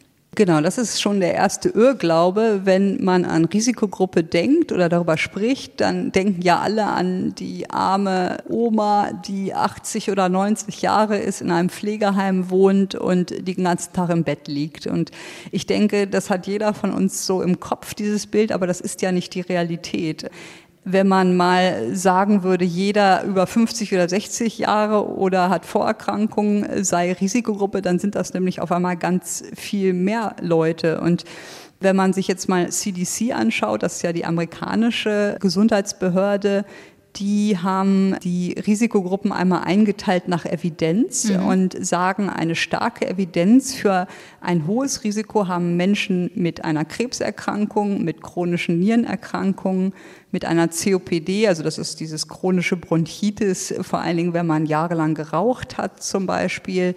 Bei KHK, das ist eine Erkrankung der Gefäße und des Herzens, dann Kardiomyopathien, ebenfalls eine Herzerkrankung. Bei Herzfehlern bei Übergewicht über einem BMI von 30 hat man starke Evidenz für eine Risikogruppe bei Rauchern. Dann nach Organtransplantation, das sind ja Immunsupprimierte, die dauerhaft Medikamente nehmen mhm. und bei einem Typ-2-Diabetes. Und das ist vielleicht ganz spannend. Gestern hinzugekommen ist eine weitere Gruppe, nämlich Schwangere. Die mhm. waren vorher in der in der mittleren Evidenz eingruppiert worden und gestern hat das CDC das verändert und hat die ebenfalls in die Gruppe mit starker Evidenz hochgruppiert. Also mit einem höheren eine, Risiko. Genau, weil eine Studie aus den USA rauskam, die zeigte, die sind, haben wirklich über viele, viele Monate das sich angeschaut bei 400.000 Frauen, davon waren 23.000 ungefähr schwanger. Und was die sehen, ist, dass bei Schwangeren das Risiko für einen Krankenhausaufenthalt, für einen Aufenthalt auf Intensivstationen höher ist als in der gleichen Altersgruppe von Frauen, die nicht schwanger sind. Mhm. Hierzu muss man sagen, dass das absolute Risiko natürlich immer noch sehr gering ist. Also man braucht da jetzt keine Panik haben, wenn man schwanger ist, weil das Risiko bei Frauen zwischen 15 und 44 Jahren eigentlich ja extrem gering ist. Also mhm. erstmal sind sie unter 50, zweitens haben Frauen auch ein geringes Risiko. Trotzdem haben Schwangere in der gleichen Altersklasse ein höheres Risiko als Nichtschwangere und das liegt so um den Faktor zwei bis drei ungefähr. Und besonders natürlich, was auch wieder relativ logisch ist, gilt das für Schwangere über 35, also bei den etwas Älteren. Mhm. Äh, trotzdem muss man den Schwangeren mitgeben, ist es ganz, ganz wichtig, dass die Hygieneregeln einhalten, also AHL, dass sie sich schützen gegen Grippe, also auch gegen Grippe impfen lassen, dass sie die Vorsorgeuntersuchungen wahrnehmen. Das ist alles ganz, ganz wichtig. Und was das für mich jetzt wichtig ist, dass man, wenn man einen Impfstoff hat, die Schwangeren auf jeden Fall relativ früh mit einbinden muss in diese Impfstrategie, wie man den Impfstoff verteilt. Mhm. Und Warum sind Schwangere so besonders? Ich denke, das liegt daran, dass zum einen Schwangere ja immer eine gewisse Immunsuppression haben. Also das Immunsystem wird unterdrückt, weil das Kind ja, sage ich mal, eigentlich fremd ist von, von dem ja, genetischen Material und damit das Kind nicht abgestoßen wird, so um es mal ganz laienhaft zu sagen, ist das Immunsystem von Schwangeren etwas schwächer ausgeprägt. Mhm. Das gilt auch für andere Infektionen. Es ist halt ähnlich auch bei der Influenza. Deswegen müssen sich Schwangere ja auch, sollten sich unbedingt gegen Grippe impfen lassen. Mhm. Und was natürlich auch eine Rolle spielen kann, ist, dass wenn die Schwangerschaft weit fortgeschritten ist, also im letzten Drittel ist, dass dann natürlich auch die Lunge zusammengedrückt wird. Ne? Also das mhm. Lungenvolumen ist einfach verringert durch die Größe des Kindes und das Herzzeitvolumen ist erhöht, das Thromboserisiko ist dort höher. Mm, das unterscheidet hier die Studie, ich habe die nur heute Morgen kurz durchgescrollt, nicht, ob das Risiko abhängig ist von der Schwangerschaftswoche, aber das ist natürlich also die Kombination aus den Veränderungen der Schwangerschaft und des Immunsystems sprechen dafür, dass Schwangere auch ein höheres Risiko haben für schwerere Verläufe. Wobei, das muss man immer relativieren, das verglichen ist mit Frauen, die nicht schwanger sind und jung sind und das Risiko immer noch viel, viel geringer ist, als wenn man das vergleicht mit alten Personen über 80 oder 90. Also das mhm. muss man immer dazu sagen. Bezieht sich dieses Risiko denn dann eigentlich auf die werdende Mutter oder weiß man auch irgendwas über ein Risiko für das ungeborene Kind, also für das dann neugeborene Kind, das sich da möglicherweise auch infizieren kann? Also in der Studie haben die sich das Risiko für die Mutter angeschaut. Was man sagen kann, ist, dass SARS-Coronavirus 2 nicht so ist wie andere Viren, die den Fötus schädigen. Also gibt es ja zum Beispiel Röteln oder andere Viruserkrankungen, Zika ist auch so ein Beispiel, mhm. die zu schweren Fehlbildungen führen. Da erinnern sich vielleicht viele noch dran, dass dann in Brasilien ganz viele Babys geboren wurden mit einem kleinen Kopf zum Beispiel. Das sehen wir hier gar nicht und das ist schon mal sehr positiv, muss man sagen. Mhm. Und um zurückzukommen auf diese CDC-Einordnung, das waren halt Patienten mit einer starken Evidenz. Dann gibt es noch die Einordnung mittlere Evidenz. Das heißt, es gibt Hinweise, aber man ist sich nicht ganz sicher und erwartet neue Ergebnisse. Das ist zum Beispiel bei Asthma, bei Erkrankungen der Hirngefäße, sage ich mal. Also mhm. wenn jemand verkalkte Hirngefäße hat, einen Schlaganfall hatte, dann Bluthochdruck gehört auch dazu. Und dann gibt es auch recht eingeschränkte Evidenz laut CDC nach Knochenmarktransplantation bei HIV-Positiven, bei Immundefekten generell oder bei Stoffwechselstörungen bei chronischen Lungen- oder Lebererkrankungen und bei dem Typ-1-Diabetes. Und prinzipiell kann man sagen, was ist die Schwierigkeit, das eigentlich zu beurteilen, ob jemand Risikogruppe ist, dass man das nicht so pauschalisieren darf. Also es spielt ja auch immer die Schwere der Grunderkrankung eine Rolle. Wenn wir mal wieder den Bluthochdruck anschauen und unser Beispiel mit dem Patienten, dann ist natürlich ganz relevant, wie ausgeprägt ist der. Hat der mhm. einen Bluthochdruck, den er alleine durch Verhaltensänderungen in den Griff bekommt?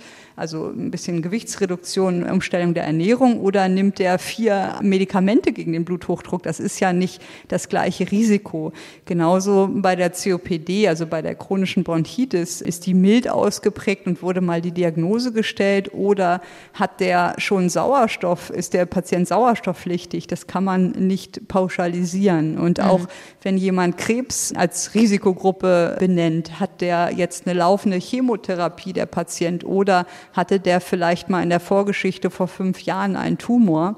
Das sind natürlich völlig andere Voraussetzungen und auch bei HIV ist es ein Unterschied, ob Sie einen unbehandelten Fall haben, der sehr fortgeschritten ist oder jemanden, der ja seit Jahren unter der Therapie perfekt eingestellt ist und keine nachweisliche Viruslast hat. Das kann man nicht so pauschal, sage ich mal, nehmen, dass jemand dann unbedingt einer Risikogruppe angehört und ein x-faches Risiko hat. Das ist sehr abhängig von der Schwere der Erkrankung und auch die Studien dazu, also die hatte ich mir für heute zum Teil angeguckt, die sind ganz oft schwierig zu interpretieren da sie zum Teil nur symptomatische Patienten beschreiben und dann wiederum nur stationäre Fälle haben. Mhm. Und die Kontrollgruppen dazu, die sind oft nicht genau beschrieben oder überhaupt nicht passend. Und oft fehlen auch weitere Informationen zu den Patienten, wie das Alter, die ethnische Zugehörigkeit. Da wissen wir auch, dass es Unterschiede gibt, ob die geraucht haben, ob die zum Beispiel auch noch Drogen einnehmen oder auch das Geschlecht. Deswegen muss man da immer ein wenig abwägen oder vorsichtig sein. Und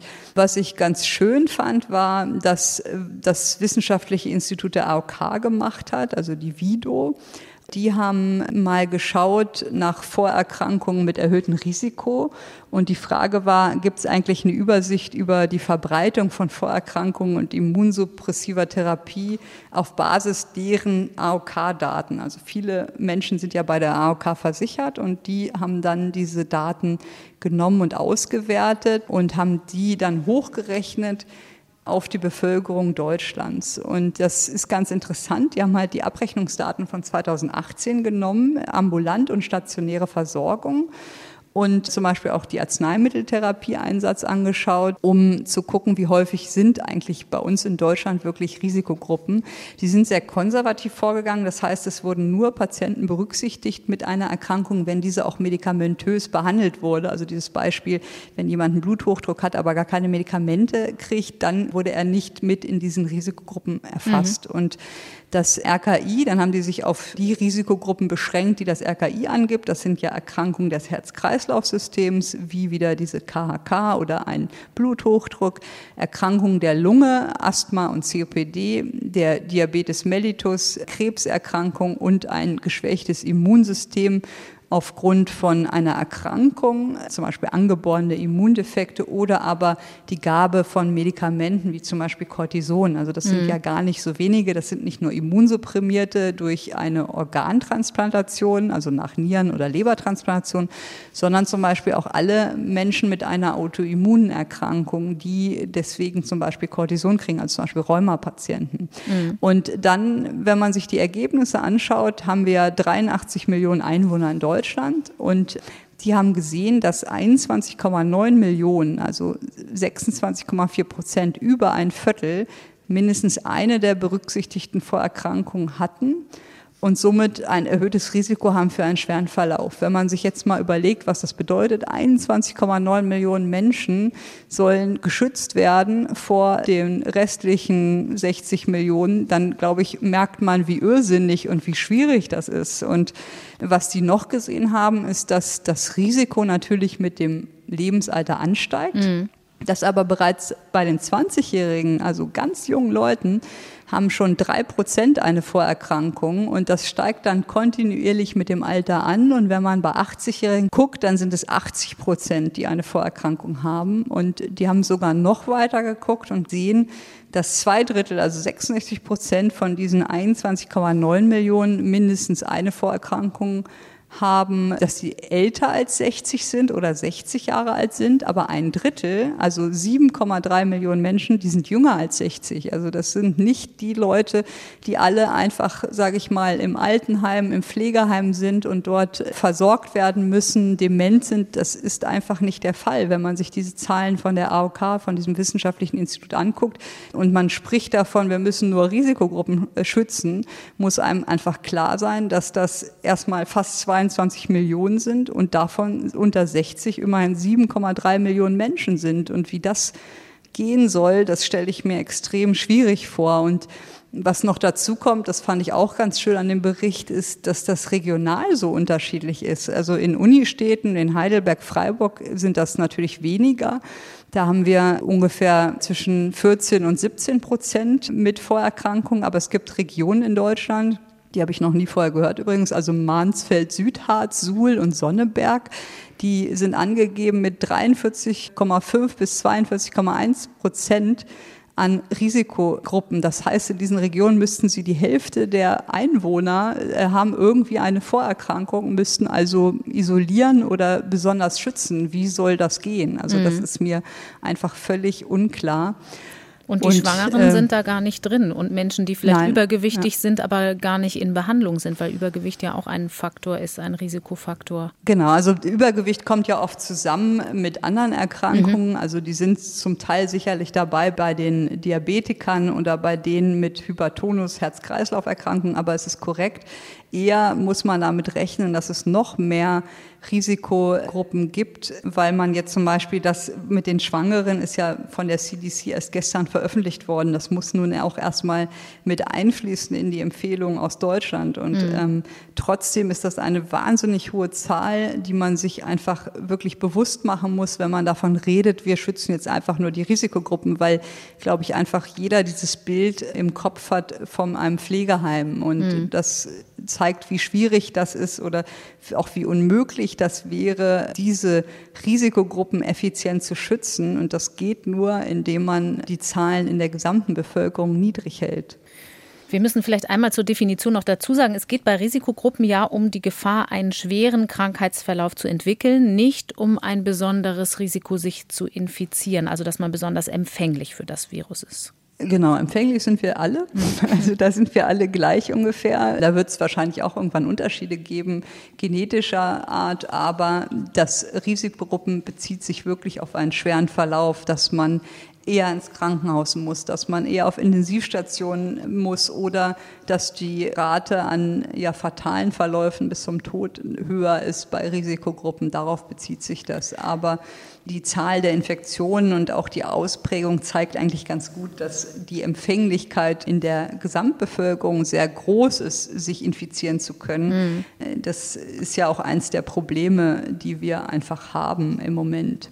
Als wir kürzlich über die Behandlung von Donald Trump gesprochen haben, da kam auch Aspirin zum Einsatz. Und so richtig klar war damals nicht, warum eigentlich. Nun gibt es eine neue Studie zum Einsatz von Aspirin im Zusammenhang mit Covid-19. Also das ist ja dieser klassische Blutverdünner, Blutverdünner was man genau. zum Beispiel nach Herzinfarkt bekommt oder wenn die Gefäße ganz verkalkt sind, um da einen Schutz zu haben. Das ist der Grund, warum viele Leute Aspirin bekommen. Und da gab es eine Studie, die relativ große Wellen geschlagen hat aus den USA, dass die Gabe von Aspirin dazu führt, dass die Patienten weniger häufig beatmet werden müssen und dass das insgesamt positiv gesehen wird für den Verlauf. Und die Studie habe ich mir mal angeschaut. Die ist nicht ganz einfach zu bewerten, muss ich sagen. Also was schon mal schlecht ist für so eine Art der Studie ist, dass das eine retrospektive Studie ist mit insgesamt 412 Patienten und es ist immer besser, wenn man eine geplante prospektive Studie macht. Das heißt, man macht ein Studiendesign. Es gibt verschiedene Gruppen. Einige kriegen Aspirin, andere nicht. Mhm. Und dann hat man möglichst kontrollierte Bedingungen. Das hatte man hier jetzt nicht. Das ist die Einschränkung der Studie. Dann haben die halt Patienten angeschaut oder ausgewertet, die Aspirin bekommen haben, entweder innerhalb von 24 Stunden nach der Aufnahme ins Krankenhaus oder in der Woche vorher und die Dosis war ganz interessant. Das waren im Schnitt 81 Milligramm, was sehr wenig ist. Ne? Also mhm. das ist jetzt nicht die klassische Dosis, die Sie einnehmen, wenn Sie Kopfschmerzen zum Beispiel haben. Und davon haben dann 98, also ungefähr ein Viertel Aspirin bekommen und das sind ja eigentlich eher Leute, wo man einen schweren Verlauf erwarten würde. Also wenn man sich die Studie anguckt, die waren zum Beispiel signifikant älter als die Gruppe, die kein Aspirin bekam mhm. und hatten mehr Vorerkrankungen, was ja zu erwarten ist, sonst gibt man das Aspirin ja nicht, sodass das Ergebnis umso erstaunlicher ist. Als Endpunkt wurde gewählt, wie häufig werden die invasiv beatmet und dass das deutlich weniger war, auch weniger auf Intensivstationen. Aber was auch wieder auffällt, ist, dass die länger auf Intensivstationen Intensivstation lagen als die Kontrollgruppe. Und dann haben sich noch die Mortalität im Krankenhaus angeschaut. Und was rauskam noch ist, dass ähm, sie keinen Unterschied gesehen haben in der Art der Trompen. Also dass die Leute, die Aspirin bekommen hatten, die hatten jetzt nicht weniger Thrombosen entwickelt, was schon mal eigentlich der Mechanismus gewesen wäre, den man erwartet hätte bei dem Effekt von von Aspirin. Mhm. Außerdem gibt es keine mechanistischen Daten in dem Papier, also eine Erklärung, wie es zu diesen Ergebnissen kam. Und es fehlen die Informationen, welche anderen Medikamente diese Patienten bekommen haben. Wie gesagt, die waren älter, die hatten höhere Risikofaktoren oder mehr Risikofaktoren und die haben wahrscheinlich noch weitere Medikamente bekommen, die das Gerinnungssystem beeinflussen, weil die so ein hohes Risiko hatten. Und das fließt alles hier nicht so richtig ein in die Studie, sodass man nicht wirklich gut beurteilen kann, welchen Effekt jetzt wirklich das Aspirin hatte oder die andere Behandlung oder die Kombination der verschiedenen Medikamente. Mhm. Was dazu kommt, ist, dass die ja verschiedene Variablen hatten, neun unabhängige, die sie mit einfließen lassen haben, die halt auch ein Risiko seien. Und dafür reicht eigentlich die Größe ihrer Studie nicht aus, um das sicher zu beurteilen. Also da hätte man eher 300 bis 400 Patienten mit Aspirin behandeln müssen, um wirklich eine größere Aussagekraft zu machen. Und im Endeffekt schränken die Autoren es selbst ein in ihrer Diskussion und Beurteilung, dass das interessant ist, auf jeden Fall, dass man das weiter beobachten sollte, aber dass ganz dringend hier eine wirklich kontrollierte prospektive Studie durchgeführt werden muss, um zu beweisen, dass das wirklich das Aspirin den Effekt hat und nicht etwa die unterschiedliche Behandlung oder weitere Medikamente, die diese Patienten bekommen haben. Also mhm. ist jetzt sicherlich eine, eine positive Nachricht, aber nicht so positiv oder nicht so klar, wie das in den Medien oft vermittelt wird. Also es ist gut möglich, dass sich das rausstellt, dass das gar nicht der Effekt von Aspirin ist, wenn man einmal eine kontrollierte Studie macht. Aber mhm. ich hoffe, dass die jetzt einfach erfolgt und dass man so eine Studie jetzt macht, um einfach zu gucken, ob das einen Benefit bringt, was ja gut sein kann, weil wir wissen, dass die Gefäße oder der Befall der Gefäße und Entzündungen dort und auch die Thrombosebildung einen großen Effekt haben auf den Verlauf dieser Erkrankung. Gäbe es denn eine plausible biologische Erklärung für einen positiven Effekt? Ja, die spekulieren, dass sogenannte Mikrotrompen, also nicht sichtbare kleine Gerinnsel des Blutes, äh, weniger wären. Das kann schon sein das, das möchte ich gar nicht ausschließen, dass das mit Aspirin auch in der Dosis möglich ist, mhm. weil das halt gerade die, die Blutplättchen verändert in ihrer Funktion.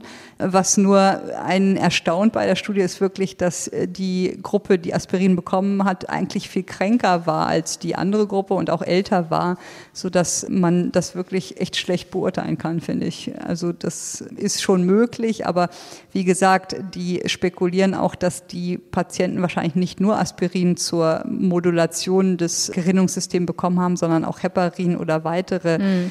Medikamente, die das Gerinnungssystem hemmen. Und äh, das muss man einfach einzeln wirklich betrachten in mhm. einer anderen Studien, in einem anderen Studiendesign.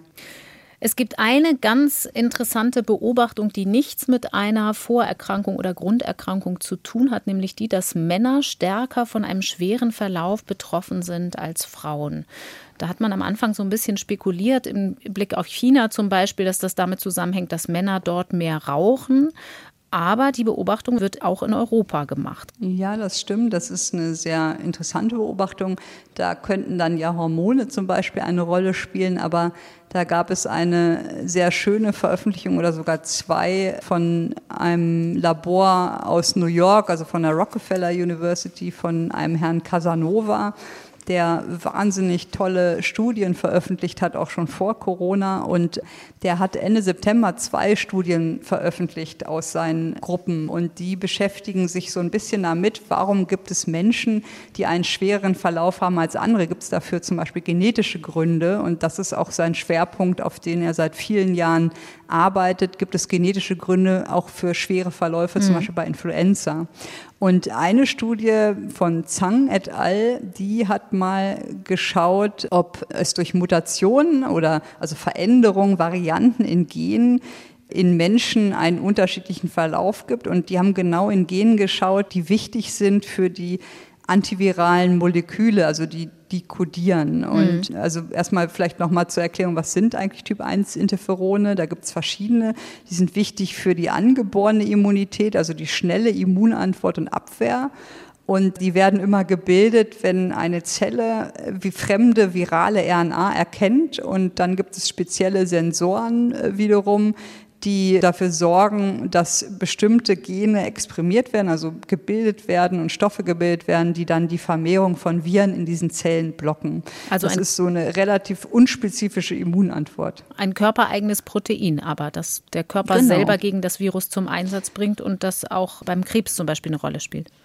Genau, spielt bei Krebs auch eine Rolle, aber auch gerade bei Virusinfektionen. Und äh, alle Menschen sind ja nicht gleich und es gibt bekannte Mutationen oder andere Proteine, die so ein bisschen eine andere Sequenz haben und deshalb eine andere Funktion haben können. Und bei Zhang et al. wurde halt geschaut, ob es Mutationen in Genen gibt, die vorher schon mal bekannt dafür waren, dass sie mit schweren Verläufen von zum Beispiel Influenza oder anderen Virusinfektionen in Verbindung standen. Wie gesagt, da forscht Herr Casanova schon ganz lange dran. Und die haben dann in über 600 Patienten geschaut und haben in 23 von 659, glaube ich, also in 3,5 Prozent der Patienten hatten in acht dieser Gene, die die angeguckt hatten, Mutationen, die dazu führten, dass diese Interferonantwort, also diese unspezifische Antwort des Immunsystems vermindert waren und konnten das auch experimentell zeigen, dass diese Mutationen wirklich dazu führten, dass weniger Interferon während dieser Coronavirus-Infektion gebildet wurden. Und dann haben sie natürlich als Vergleichsgruppe Patienten gehabt mit einem milden Verlauf. Also sie haben erst bei Leuten geguckt, die ganz schwere Verläufe hatten. Und als Vergleichsgruppe hatten sie Patienten mit einem milden Verlauf oder asymptomatische. Und hier hatte nur einer diese Mutation und nicht 3,5 Prozent. Und das Interessante war auch, dass keiner der Patienten vorher Probleme mit anderen Virusinfektionen hatte. Also es hätte ja sein können, dass diese Patienten durch diesen Defekt, den sie haben, schon früher aufgefallen waren, dass sie dauernd Infektionen hatten. Das war nicht der Fall, was mhm. wiederum uns zeigt, wie wichtig diese Interferonantwort ist für diese Infektion. Und das zweite Paper, das finde ich noch spannender, muss ich sagen. Das ist von Bastard et al., auch aus dem Labor von Casanova oder aus der Arbeitsgruppe. Und hier hat man sich einen anderen Grund angeschaut, warum es zu einem Interferonmangel kommen kann. Und zwar nicht durch Mutationen im Gen, sondern durch sogenannte Autoantikörper. Und die gegen diese Interferone gerichtet sind. Und vielleicht soll ich dich einmal erklären, was sind eigentlich Autoantikörper? Ja, das spielt bei Autoimmunerkrankungen auch eine Rolle. Genau, das sind halt Immunglobuline, also Antikörper, die das Immunsystem bildet, fälschlicherweise, die sich gegen unseren Körper richten, also gegen körpereigene gesunde Gewebe richten. Mhm. Und in der Folge entwickelt man dann häufig eine Autoimmunerkrankung. Und die kann man zum Beispiel nutzen für die Diagnose dieser Erkrankung. Das bekannteste Beispiel sind Rheumafaktoren. Mhm. Das sind ja Antikörper gegen bestimmte Immunglobuline oder gegen bestimmten Teil gerichtet und die treten oft auf bei Patienten mit rheumatoider Arthritis und korrelieren auch mit der Schwere der Erkrankung. Ein anderes Beispiel sind Typ 1 Diabetes, die Autoantikörper haben können oder Schilddrüsenerkrankungen, also hat man vielleicht mal gehört, Morbus Basedow. Mhm. Das sind alles Erkrankungen, die durch eine Fehlfunktion des Immunsystems entstehen. Das heißt, Immunsystem bildet Antikörper gegen den Körper selbst, bestimmte Strukturen, was eigentlich gar nicht sein soll.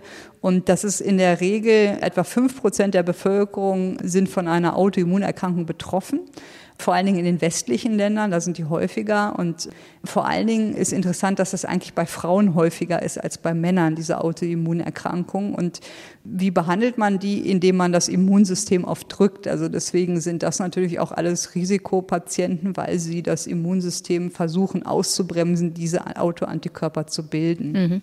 Und jetzt bei diesem Papier war es so, dass die nach Autoantikörpern gegen Interferon geguckt haben und da gibt es auch schon bekanntermaßen Erkrankungen, die damit assoziiert sind, die wahrscheinlich noch nie jemand gehört hat. Autoimmun polyglanduläres Syndrom Typ 1 ist ganz selten, aber die gibt es halt. Und die haben jetzt mal bei knapp 1000 Patienten mit einem schweren Verlauf geguckt versus Patienten, die einen leichten Verlauf hatten oder asymptomatisch waren. Und die haben bei immerhin 13,7 Prozent bei Patienten mit schwerem Verlauf Antikörper gegen Interferone gefunden. Mhm. Aber bei keinem der Patienten, das waren immerhin auch über 600, mit einem asymptomatischen und leichten Verlauf. Und das ist schon eine wahnsinnig große Menge von fast 15 Prozent auf 0 Prozent und sehr, scheint sehr spezifisch zu sein. Und dann haben sie noch als Kontrolle geguckt, wie häufig haben eigentlich Gesunde, also ganz unabhängig von SARS-CoV-2 diese Autoantikörper, das waren auch nur 0,3 Prozent. Also das war eine ein wahnsinnig interessante Beobachtung, die die da gemacht haben, diese Autoantikörper. Und wichtig ist auch, dass die dann noch geguckt haben, dass das Plasma von diesen Patienten, also das Blut, im Labor untersucht haben und gesehen haben, dass das auch ja in Zellkultur äh, hatten ähm, ja einen neutralisierenden Effekt. Das heißt, das Interferon Alpha konnte nicht mehr wirken bei denen. Also mhm. das hat wirklich auch einen mechanistischen Effekt gehabt, diese diese Autoantikörper. Und also ich fasse noch mal kurz zusammen der Verständlichkeit halber. Der Organismus bildet Antikörper, die sich gegen ein körpereigenes Protein richten, das Interferon, das eigentlich das Virus sonst bekämpfen könnte. Ja. Als Fehlfunktion. Mhm. Genau, also durch ja, Fehlinformationen, wie auch immer. Und interessant dabei war, dass das in dieser Studie 94 Prozent Männer waren und mhm. generell auch bei Älteren häufiger vorkam, also genau unserer Risikogruppe ältere Männer. Und das ist eigentlich ja genau umgekehrt zu den anderen Immunerkrankungen oder Autoimmunerkrankungen, die eigentlich häufiger bei Frauen sind. Und die Autoren haben dann spekuliert, dass diese Autoantikörper wahrscheinlich schon vor der Infektion da waren da man die bereits ein bis zwei Wochen nach der Infektion messen konnte, also relativ schnell äh, da waren.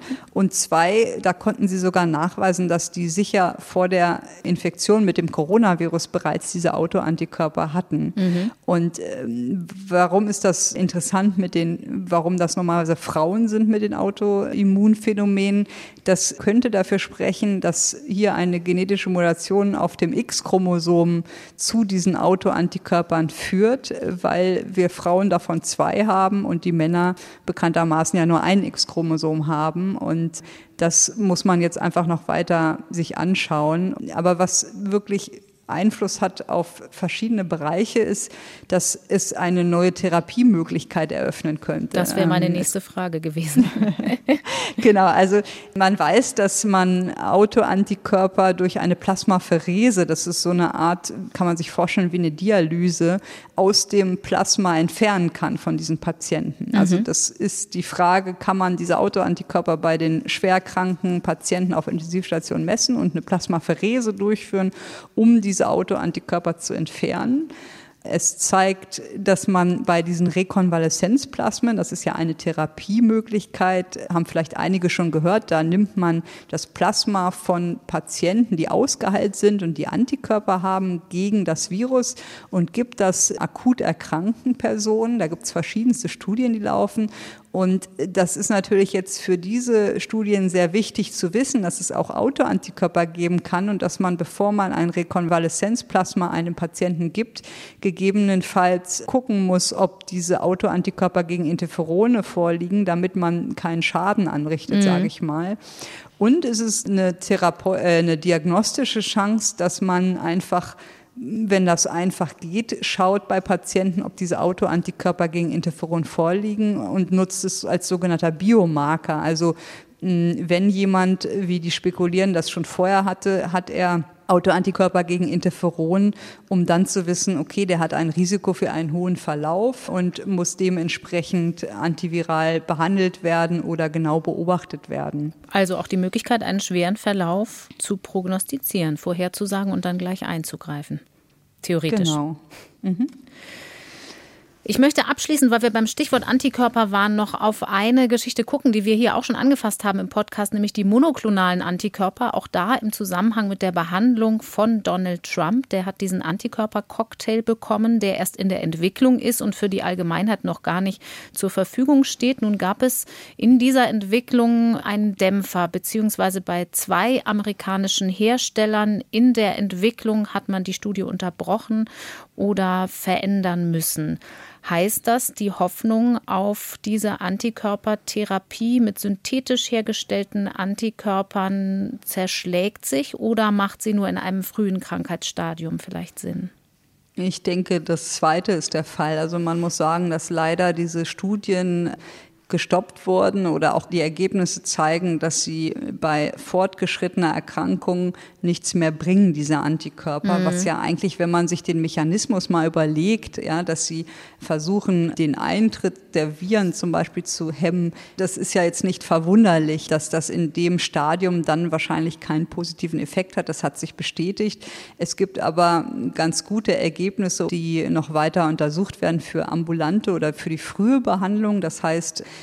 zum Beispiel, wenn Sie Hochrisikopatienten haben, die dem Virus gegenüber exponiert waren. Das heißt, sie hatten Kontakt und Sie wollen ganz früh behandeln, weil dieser Patient ein hohes Risiko hat, einen schweren Verlauf zu nehmen. Dann kann das gut sein, dass das hier einen sehr guten Effekt hat. Und genau das wird ja jetzt auch in weiteren Studien untersucht. Ich denke, man muss sich halt einfach immer, wenn man eine Studie plant, anschauen, was ist zu erwarten, wie das Medikament wirkt und was ist der beste Zeitpunkt, es zu geben. Und das zeigt dieses Beispiel ganz schön, dass diese Antikörper eingesetzt bei fortgeschrittener Erkrankung, äh, bei hospitalisierten Patienten auf Intensivstationen einfach viel zu spät ist und da keinen Nutzen mehr hat. Und mhm.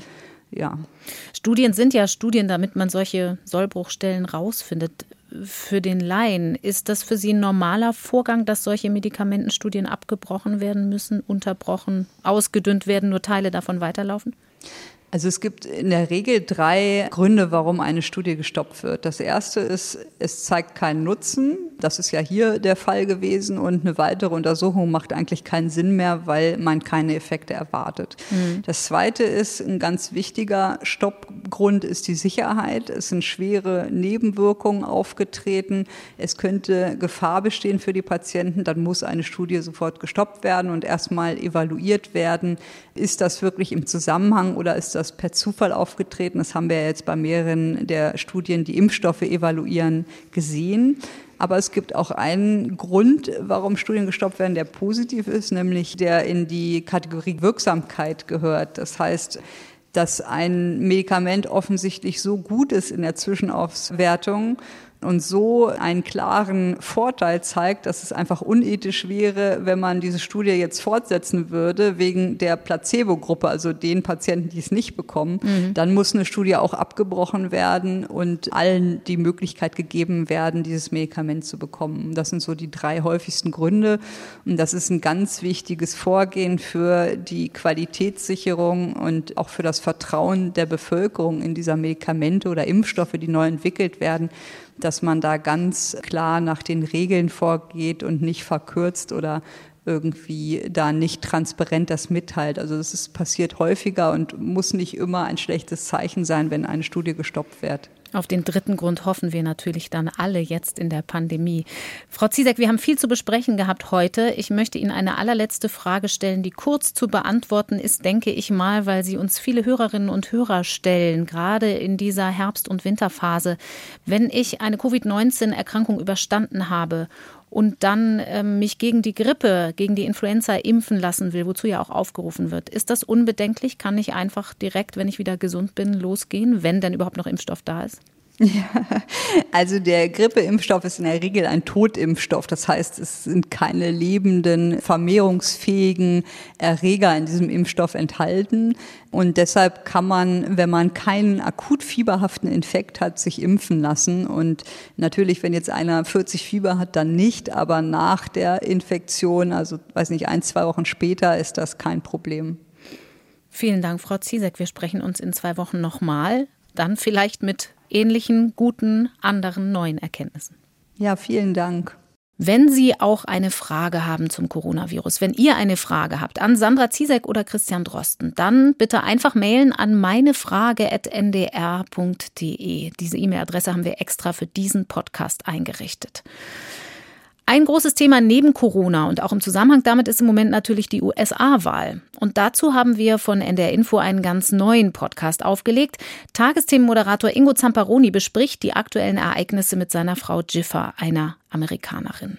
Beide leben in Deutschland, aber jetzt gerade ist Ingo nach Washington geflogen, um von der Wahl zu berichten. Amerika. Wir müssen reden.